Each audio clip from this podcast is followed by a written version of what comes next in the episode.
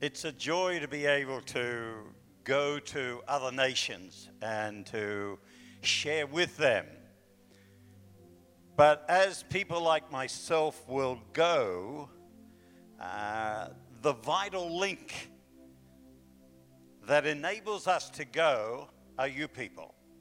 So, Brian, I want you to stand for a moment. You see, what we are, we are a chain. And so, we, not just myself, we have missionaries in uh, difficult countries even right now. And so, a chain is something that is unbroken. So, put your arm through my arm. And it's it, no matter what you go through. In the north of India this year, 160 Christians have been killed, many beaten. It's just unreal what the government is allowing there. Even with my own meetings, we could not advertise them. And we went into some areas where you shouldn't go into. But in all of that, we are a chain. You guys back here are praying. And I'm over there doing it, or other missionaries are doing it. Thank you, Brian. And so I, I want to exalt you today in the few minutes I'm going to talk to help you understand it's not just who am I in church, but who am I in God? And what is my role? What is my calling?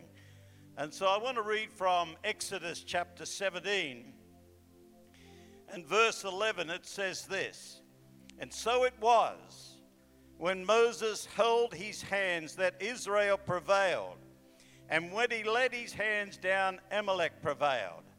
But Moses' hands became weary. So they took a stone and put it under him, and he sat on it and Aaron and Hur supported his hands, one on one side, one on the other side, and his hands were steady until the going down of the sun. So Joshua defeated. See the power of prayer.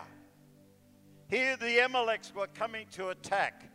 You know, we see it in Australia. We need to be linking our arms to our pastors of this church. Uh, we need to be linking our arms to leaders of this church. Uh, we need to be linking our arms as one to stand against even what's happening within our own nations. But in particular, we're looking at our missionaries and the great work that they're doing. Let me give you one other scripture and let's go to Acts. And Acts chapter 12.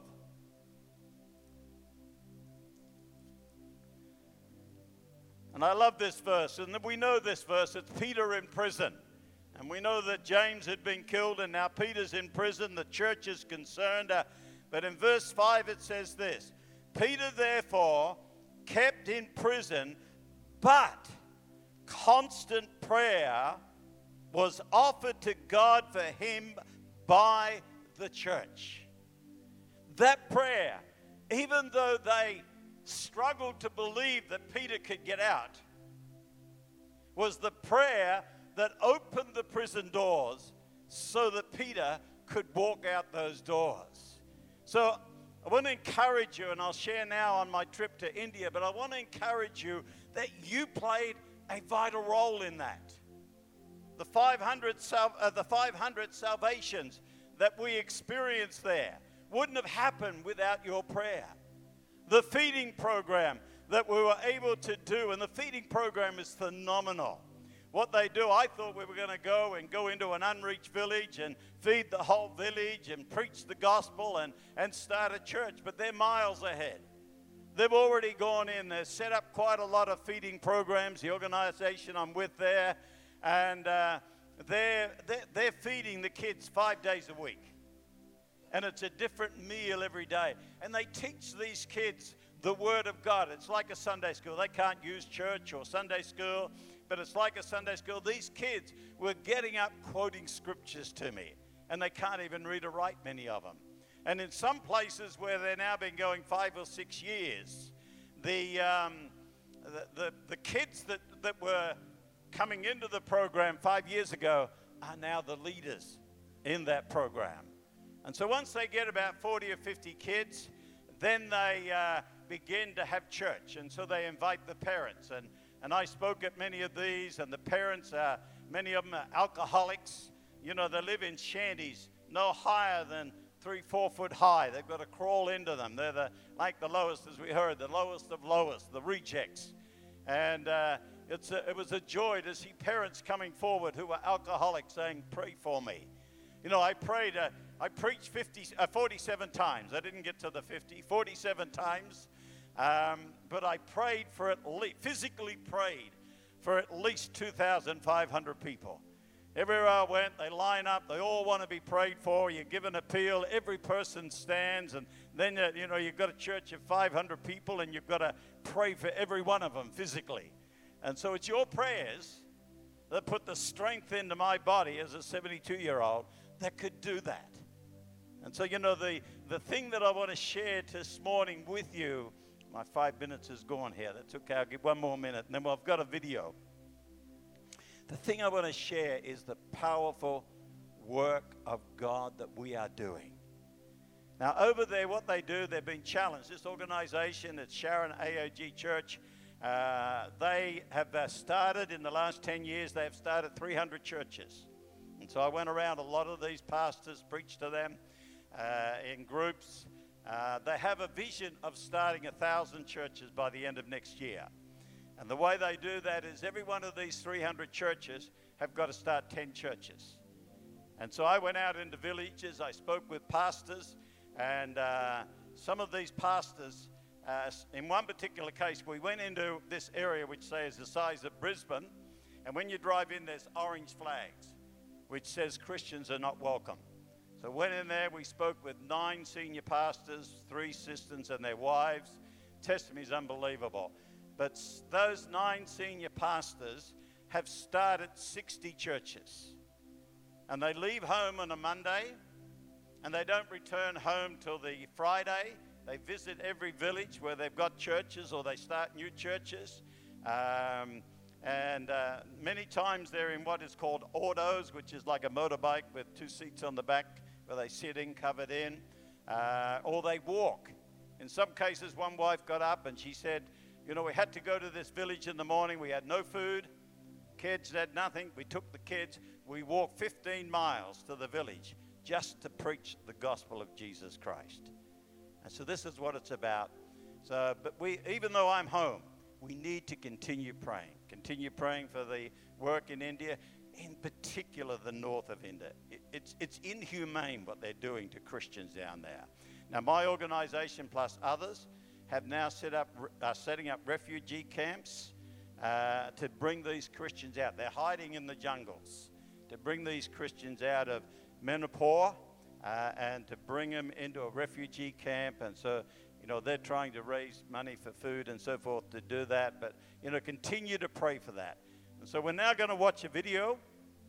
And uh, then at the end of that, Joan will take back over you want to talk to me afterwards? I'll be out there. As was said, next Thursday, I'll be speaking with Men of Purpose, and I'll show a different video that, will, that I'll do up between now and then and share a little bit more detail about that if you're free for that. Bless you. I read a, a number of years ago from the Gospel of Acts, chapter 16. And the Apostle Paul, within that chapter, was seeking God where he could go and preach the gospel. And in, in Acts chapter 16, uh, he comes to that verse where in the midnight hour he has a vision, a dream from God. And in that vision and dream, uh, he sees a man standing in this dream, calling him and saying, Come to Macedonia and help us. And so uh, at that time I was praying and I was seeking God as to where I should go next also. And God began to lay on my heart the nation of India. And the door opened for us to come to India, and we went and we ministered with pastors, uh, and we saw many souls saved. And then we went home and, and did this a couple of times. But then, about three years ago, through Facebook and then Zoom, I met Pastor Basada, and I began holding weekly uh, teachings on Zoom. And then, in God's right time, I felt led to come back to India and to minister alongside Pastor and his great leadership in his church here. I've had the joy of preaching to his people, well, we, uh, to going into villages, uh, to going into the feeding programs, uh, and to get there, sit down with the children uh, and feed them the rice and the curry, and to see them eating this. Uh, and you know, the pastors that have started these feeding programs, it's a, it's, it's a God given vision the way they have started. Uh, God has taken men from Pastor Bazard and He has sent them out. Uh, and as He sent them out, they have started not with a church, but they started with a Sunday school. And they began bringing these children in every day and feeding these children. And if you see the chart, you'll see different meals they're given every day. But they don't just feed them, they teach them the Word of God. And so many of these children will get up, and they did while I was there, and they're quoting verses verses from the Word of God without looking at the Bible. Perhaps some of them can't even read, and yet they can quote the Scripture. And that's so exciting. And then we were able to minister to their parents of a night. Uh, and many of these parents weren't Christians and, and had difficulties like alcohol. And we were able to pray with these people and lead many of them to Christ. Uh, and then one of the highlights of this trip so far for me was to go into this remote village. You know, as you drive into the village, there are these orange flags which says, Don't go there, Christians. And yet, these pastors are in those areas, knowing that they will be beaten, knowing that if they start a church, it could even be closed by these people. And yet, to sit down and to hear their testimonies. It was so powerful. My heart just reached out and I felt, what am I doing when I look at these great men and these great women of God, what they're doing? You know, just with a few pastors that we met on that day, they had started around 50 churches. One time, uh, one of the wives shared that, you know, they had no food. And yet they still got up with their child and they walked to the village without any food just to preach the gospel. This is what it's about. This is the vision of uh, Sharon AOG. Uh, and so they've gone forth and they've sent people forth. Uh, and they, these people are, are uh, doing this, this great work. Uh, and this church, Sharon AG, uh, it's supporting them financially as, and with the food. And so it's been a joy to be able to be part of that. But it doesn't stop there because they go into remote areas. They put on youth camps. Uh, they put on children's camps. Uh, they put on leadership camps. They put on pastors' camps. And they bring them together, costing the mother church many dollars. But yet, that's the burden of the church not to have the church in one location, uh, but to have it in one location, but many locations. And so, this is a church with many arms that goes in fact, hundreds of arms that go through India. But that doesn't stop there because the vision of the church is not to have 300 churches, but to have a thousand churches. You can have a church like I went to the other day, has about 100 people. And the command, if you like, the vision that Pastor Bassard has given that church is that they've got to start 10 more churches. And this church I went to the other day, they'd already started another four churches. And so, you know, they've caught the vision. And so it's such a joy. And I feel like Moses in some ways, uh, how that when God told him to call the 70 together, and he, uh, and, and he was to anoint them. His anointing came out of them onto the 70, and it said they prophesied. And I believe God's got me here to impart the prophetic word, uh, to preach in the churches, to get the leadership together, and to impart uh, the, the, the, the, the anointing that's on my life into their life. You know, on Friday, I came into this building and there's about 60 prayer warriors. Oh, what a joy it was to, to teach them. They just sat there. I don't know, I think I preached for an hour and a half on uh, the Lord's Prayer and they sat there and they drank it in. That's, that's the hunger that's here. And so it's exciting to see that, but it doesn't stop, it goes on.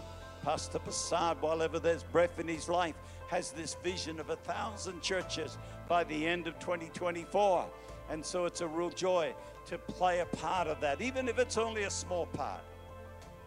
And so as I summarize this, let me summarize it by thanking people, thanking Pastor Bassard for opening these doors for me to come in and, and thank Him for driving me in the traffic that is unreal here in India, and two, three hours' time sometimes.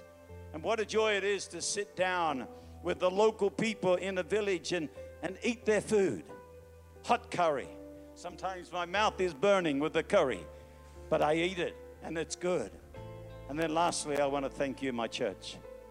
I want to thank you, prayer warriors. I couldn't be here without you guys. The anointing that's upon me is because of your prayers.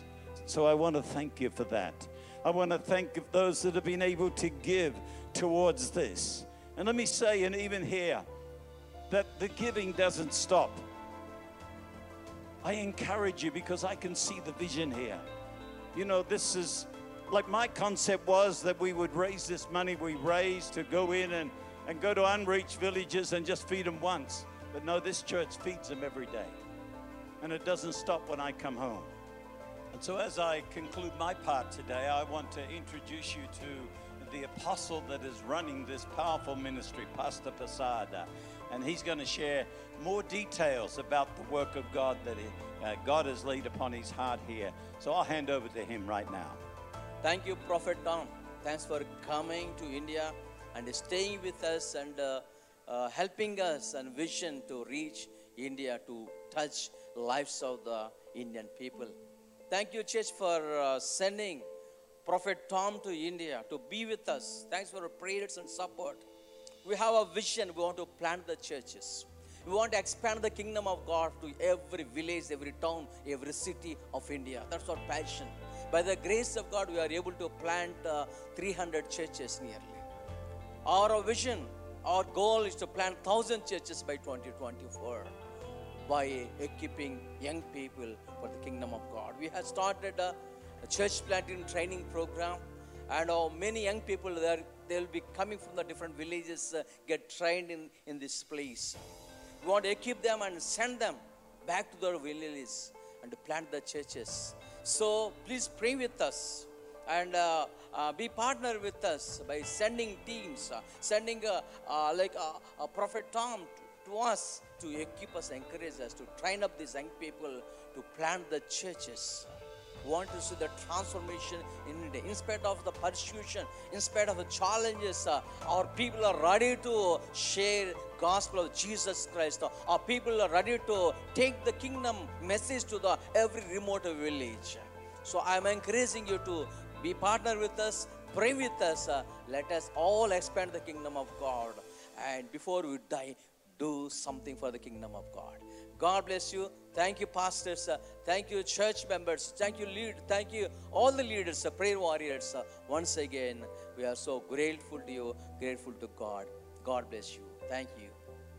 And so, if you watch this video and you catch the vision that I'm trying to portray, even here, and you want to give just a little, even if it's just $10, $20 each time, if a lot of people gave that, then what a joy it would be for me to be able to then send the money here to India so children can be fed. Some of these children just have shack, shacks to, to live in, some have none. Some, their, their, their parents are alcoholics, and so the kids just run wild. But the church is taking them in. The church is feeding the Word of God to them, and the church is feeding naturally to them. So it's a challenge, and it's a challenge that has stirred my heart. It's been such a joy. This has been one of the greatest trips I have been on. Yes, I've been exhausted praying for everyone. You know, we just last night we were in a little room, no bigger than a garage in our in our country, and yet we had probably 60 people in there. Many of them for, you know, different uh challenges within their life. And yet they're sitting there, and you'll see it on the video clip. And they all got their Bibles open while I'm preaching. Oh, it was so powerful to look at that. And so I thank you for your prayers. I thank you for your financial support. Pastor Nathan, I thank you that uh, you've blessed me in coming, and every week you talk about me in church. I thank you for that. Uh, it's great to know you have a church behind you. And so I'm humbly and gracious for your help and your support. God bless you.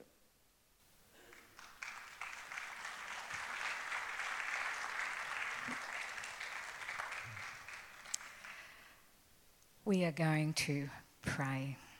I think this is the only response when we hear something like that Just before I do ask you to join me in prayer, I uh, have just been reminded of the fact that you need to realize that in a fortnight's time there will be no Inspire because it is the um, Ekka weekend, uh, not weekend, Ekka holiday, and so we're not having Inspire in a fortnight's time. So the next Inspire will be in a month's time. We will put reminders in the newsletter, but if you're just aware of that, will you join with me in prayer? Oh, Father God, we thank you. We thank you that you are a God who cares for every individual person, that you love every single human being so deeply, so personally. We thank you for what Tom has just shared about his trip to India, Lord. And we thank you that you are a God who is reaching down, who is using people like Tom and his team and the pastors over there, Lord. You are using them to touch the lives of people who don't know you, Lord. And we thank you for that. We thank you that you are reaching out. Lord, we know from what has just been shared in this video that we've just watched that there are so many people still who are unreached by the gospel, Lord, who are so in need of knowing that they have a Saviour, Jesus. The fields are ripe for harvest, Lord. We know that. And we do pray that you will continue to raise up people like Tom and his team who are prepared to go forward in the name of Jesus to share the good news, Lord, so that people get to experience that hope in their lives. We thank you for him. We continue to pray a blessing on his ministry, Lord. And we thank you for the power of prayer. We thank you that you are God who hears, who listens every time we pray, Lord, and you answer prayers. We thank you for every young person in particular who has heard about Jesus and who has opened up their life and their heart in India to Jesus. And Lord, we do want to particularly pray for those Christians who continue to suffer there because they have the courage to stand up and be counted for Jesus. And we pray for protection over them, Heavenly Father. And we pray that you will continue to just strengthen their faith, give the, them the boldness and the courage to continue to reach out. To share the gospel, we pray particularly for the northern part of India, Heavenly Father, that you will just encourage, Heavenly Father, anoint more workers to go into that part of the world to share the love of Jesus there. We lift Tom's and his team's work up before you and we pray a blessing on it, Lord. Continue, continue to do your mighty work, we pray. And Lord, we also pray for people within our own family here who are in need. So I just mentioned before you, Lord, and you know the needs of all these people. Chris Hanks, who's having medical tests at the moment.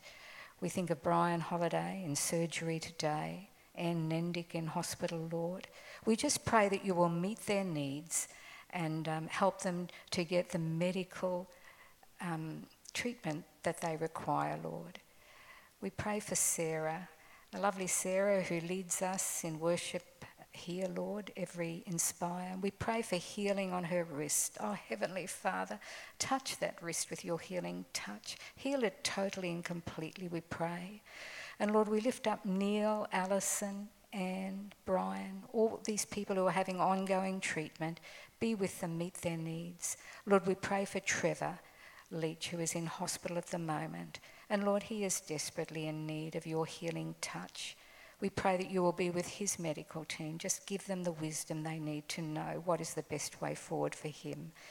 And we pray for peace for Leonie as she continues to put her trust in you.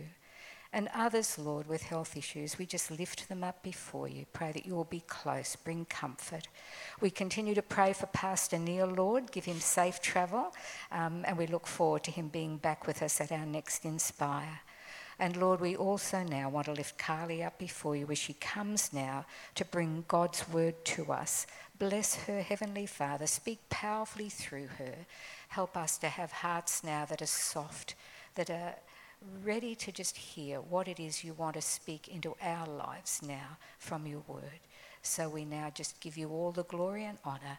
We pray a blessing on her as she comes. In Jesus' precious name, amen.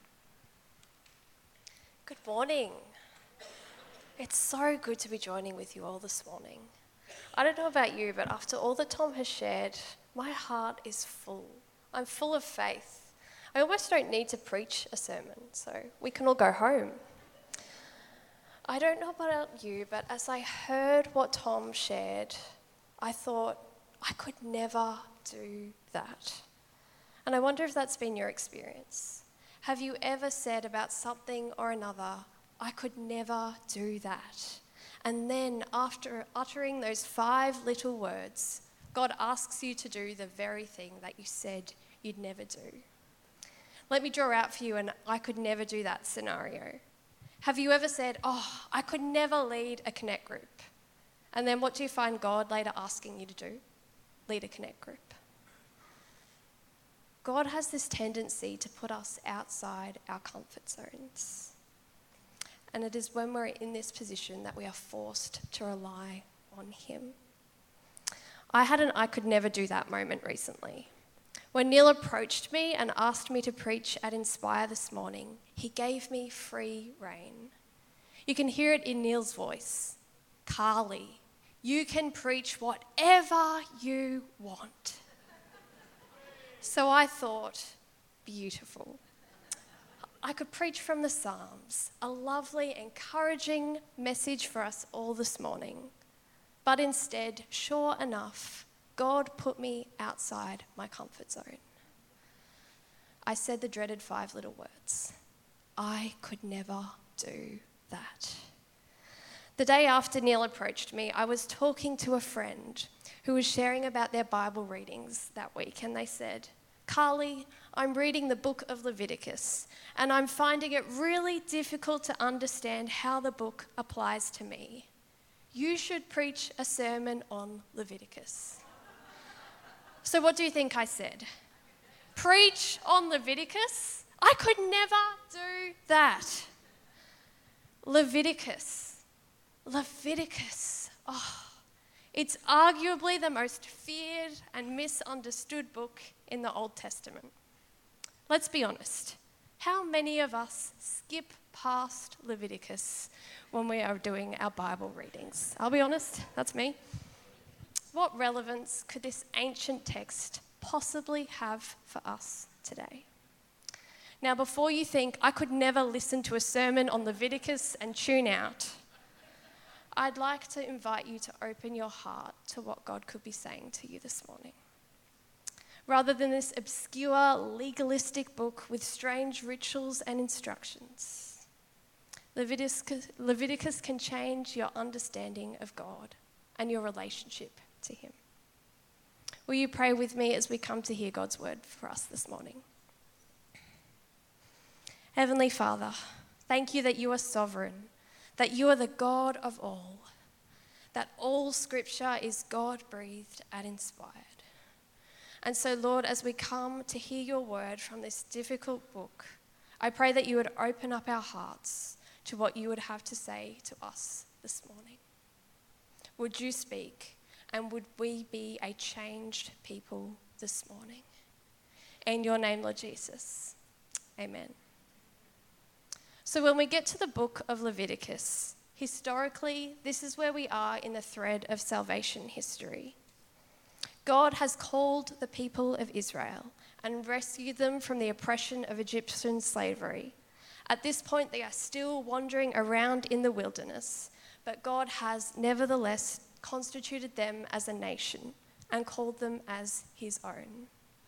The book of Exodus majestically closes with the glory of the Lord coming to fill the tabernacle. God had given his people explicit instructions for the establishment and construction of the tabernacle.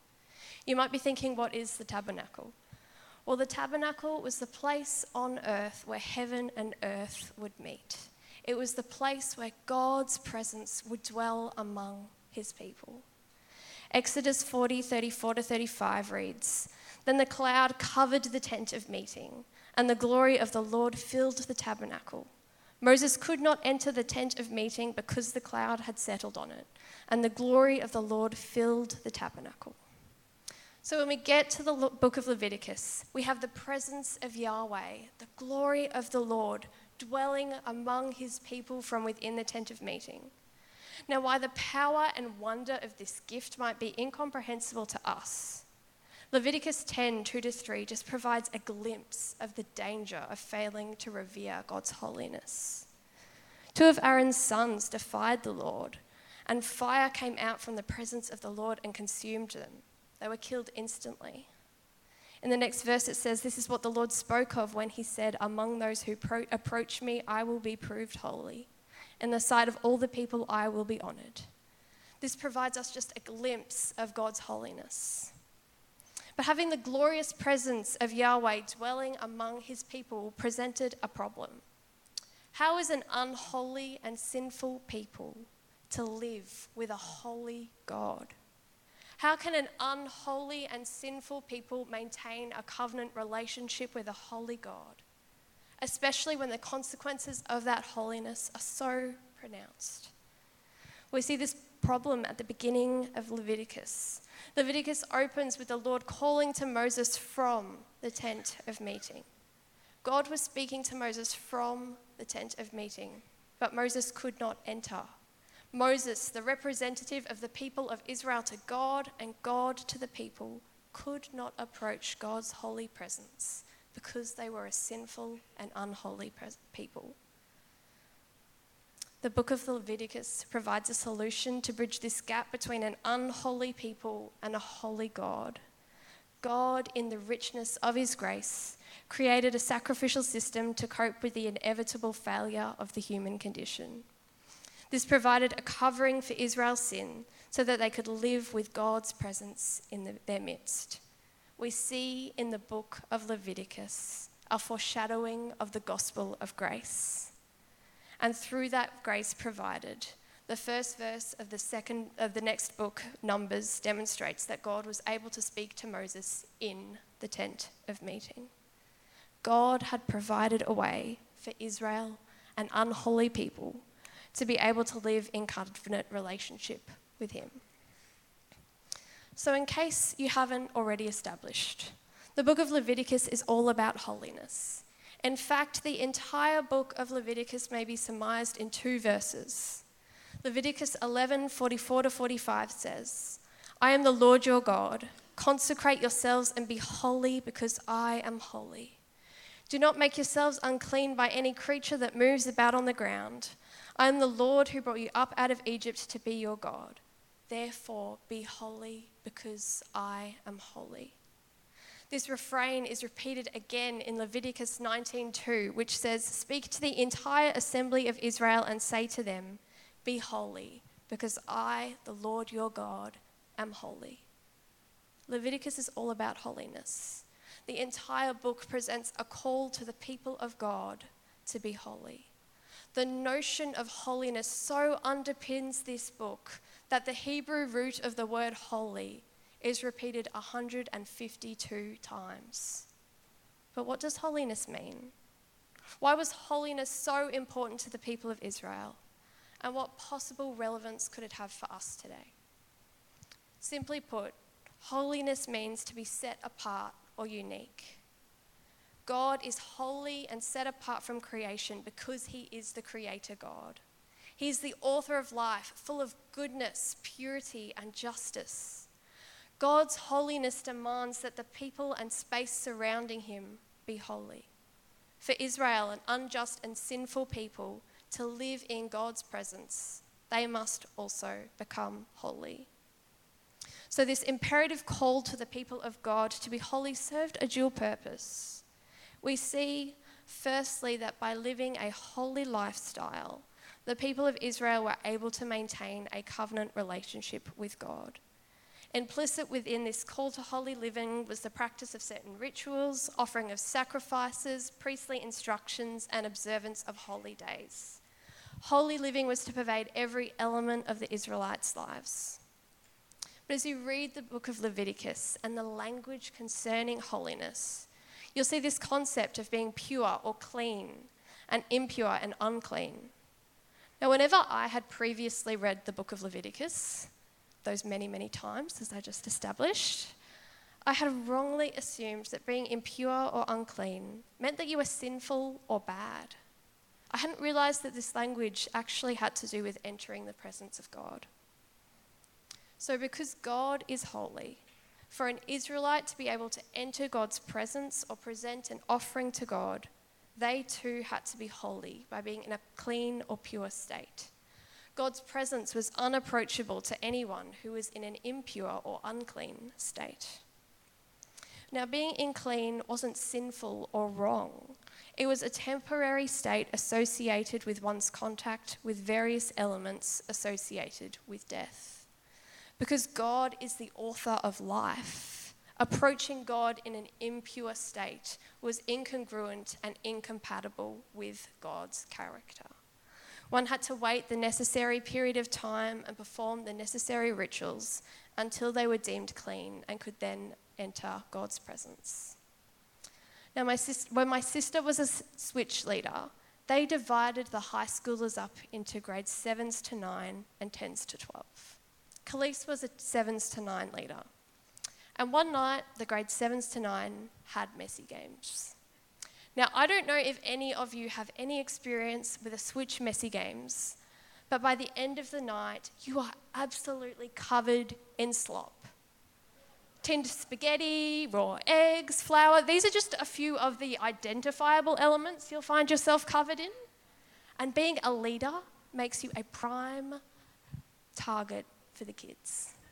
So picture Khalees, absolutely covered in slop. She would have felt pretty unclean.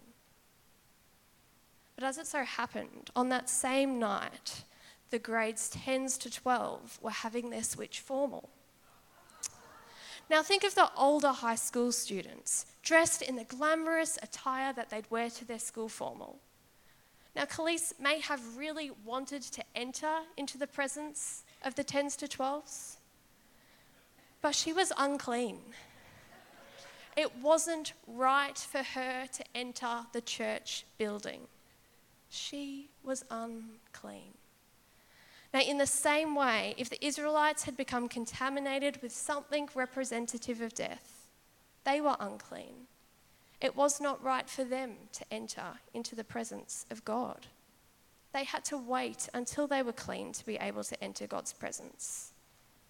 This contrast of clean and unclean states served to not only remind the people that they worshipped a holy God, but it also reminded them of their unholiness and need for God to make them holy. The imperative call for the people of God to be holy served a dual purpose. Firstly, it was to help them maintain a relationship with God. The second purpose of the imperative call for the people of God to be holy was so that they would be set apart as God's people. To be holy meant to be sanctified, consecrated, and dedicated or to be separated from the world and worldliness. Holiness separates God's people from the world and its unholiness so that they can live in covenant relationship with God. Chapters 17 to 26 of Leviticus is called the Holiness Code. These chapters describe how Israel was to live as a holy nation. These laws governed how Israel were to dress, what they were to eat, how they were to live with moral integrity and promote justice. These laws highlight how holiness was to pervade every aspect of the Israelites' life. The people of Israel were called to be different from surrounding nations. Rather than being restrictive, these regulations set the people of Israel apart from other nations. Their set apartness was to attract and draw other people and other nations to that which set them apart. It was to draw people to the holy and righteous God. The surrounding nations were to look at the nation of Israel, see that they were different, and ask why it was that they lived this way. This set apartness was to serve the ultimate purpose of drawing people to God. This is our purpose too, as Christians. 1 Peter 2 9 says, But you are a chosen people, a royal priesthood, a holy nation, God's special possession, that you may declare the praises of him who called you out of darkness into his wonderful light. We too are called to be holy. We are called to live as representatives of our wonderful Saviour, Jesus Christ. We are called to live as ambassadors of His love and light. So, are you aware of God's holiness this morning? Are you living your life set apart for God? Do you live differently from the patterns of the world to draw our neighbours who do not yet know Him into His glorious light? Can we be people this morning who fully take up the call of 1 Peter 1 3 to 16, which says, Therefore, with minds that are alert and fully sober, set your hope on the grace to be brought to you when Jesus Christ is revealed at his coming. As obedient children, do not conform to the evil desires you had when you lived in ignorance, but just as he who called you is holy, so be holy in all you do. For it is written, Be holy, because I am holy. Be holy because I am holy. Be holy because I am holy, says our glorious and good God. Be holy so that the world can see my goodness. May the way you live your life be re- representative of my character and draw people to me. This is God's word to us this morning. God is calling us to remember His holiness and to ourselves be holy. The pinnacle of the book of Leviticus is chapters 16 and 17, which describe the Day of Atonement. This national celebration was to take place once a year, and it vividly highlights the grace of God. God knew that the various other sacrifices described in the first seven chapters of Leviticus wouldn't be enough to deal with Israel's sinfulness. So he created a day to cope with the inevitable failure of the human condition. A ritual which would help bridge the gap between a holy God and an unholy people. He provided atonement for the people of Israel, a way for them to again be at one with Himself, a transfer of judgment to a substitute victim which provided a covering of the people's sin. Once a year on the Day of Atonement, the high priest would take two goats. One of the goats would become a sin offering, it would be slaughtered. God's judgment on sin would be transferred to this substitute victim. The blood of this goat provided a covering for the people's skin. The heavily symbolic role of this goat was to be sacrificed to atone for the sins of Israel. Then the high priest would take the other goat. This was the scapegoat. The high priest was to place their hands on the head of the live goat and confess over it all the wickedness and rebellion of the Israelites. In effect, all the sins of Israel was placed on the scapegoat's head. For the people of Israel, you can't escape the symbolism the high priest vividly identified with this goat. The people of Israel would look at the scapegoat and see that this was them. But then, instead of incurring judgment, the scapegoat would be cast into the wilderness. The scapegoat was a symbol of God's removal of sin for Israel. It lived while the other goat had died in their place. Sound familiar? Does the Day of Atonement sound familiar to you?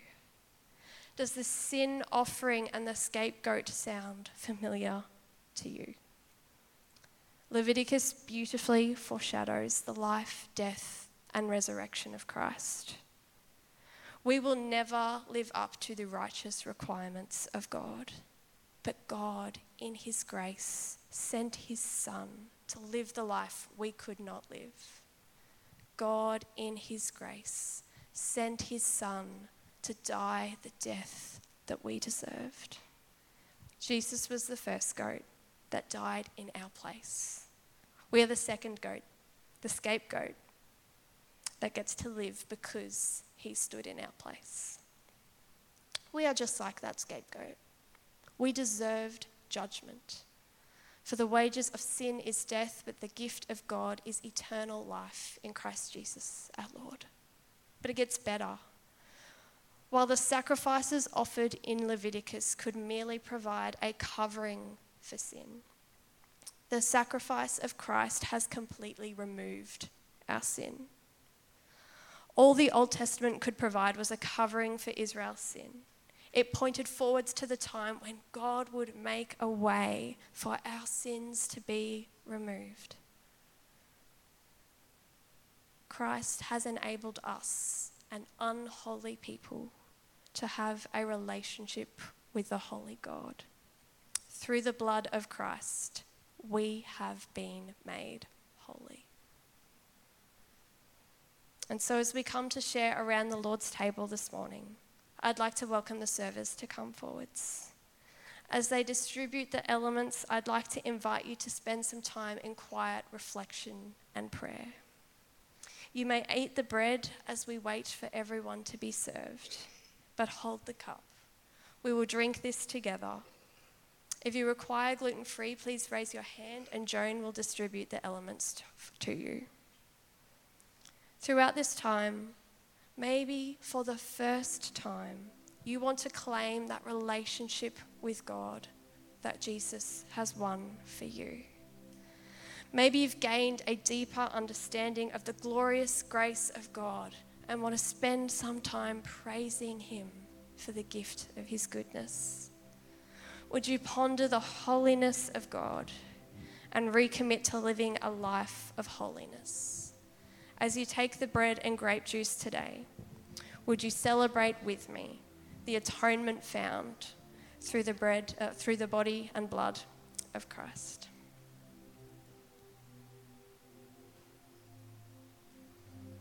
The Lord Jesus, on the night he was betrayed, took bread, and when he had given thanks, he broke it and said, This is my body, which is for you. Do this in remembrance of me.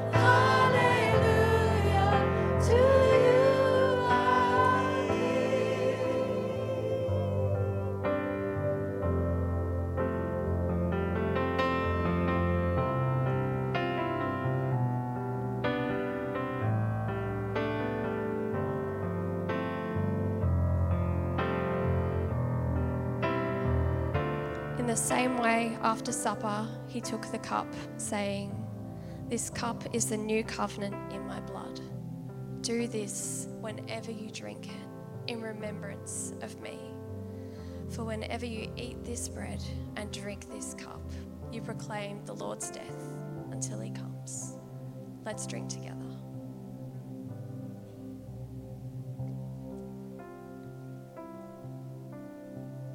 Will you pray with me? Holy and righteous God, thank you that you are holy. Thank you that you are not a far and distant God who made it impossible for us to relate to you, but instead you gave your very Son in order that we, we may experience life to the full, in order that we may have a restored relationship with you. Your holiness is incomprehensible to us. But today, as we've been reminded of your holiness, we want to commit ourselves to living a life of holiness. Would we be set apart? Would we be different so that people would look at us and see you? We want to surrender ourselves afresh to you this morning. We want to rededicate our lives to you this morning. We thank you for all that you have done for us in Christ. Our hearts are full of worship for you this morning. In Lord Jesus' name, amen. For those who are able, will you stand with me as we sing the rest of this beautiful worship song? Let's join together with our hearts of humbleness and reverence. Holy, holy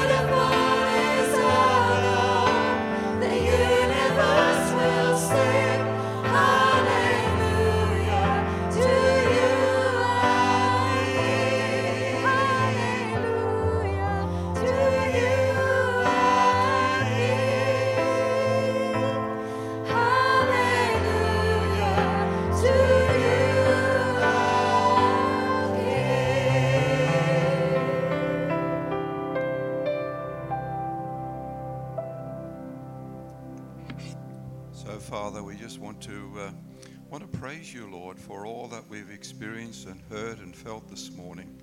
We thank you, Father, for opening up our eyes and lifting up our eyes to look on the fields, which are still very white under harvest there in Asia, particularly in India. And uh, we, we thank you, Lord, for just helping us to sta- understand just how, how fortunate we are here in Australia uh, compared with uh, what others who follow Jesus experience in other parts of the world, how they suffer for Jesus' sake.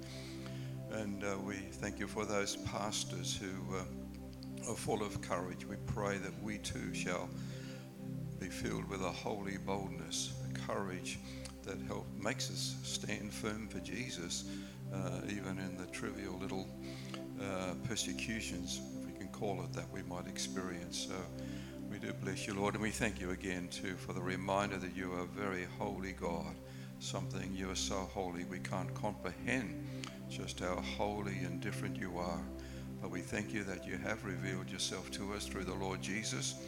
And we thank you that you have called us to be separated unto you, to live clean, pure, holy lives, spirit, soul, and body, so that we will reflect your glory.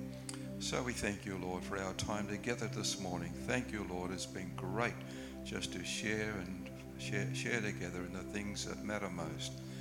In Jesus' name, amen.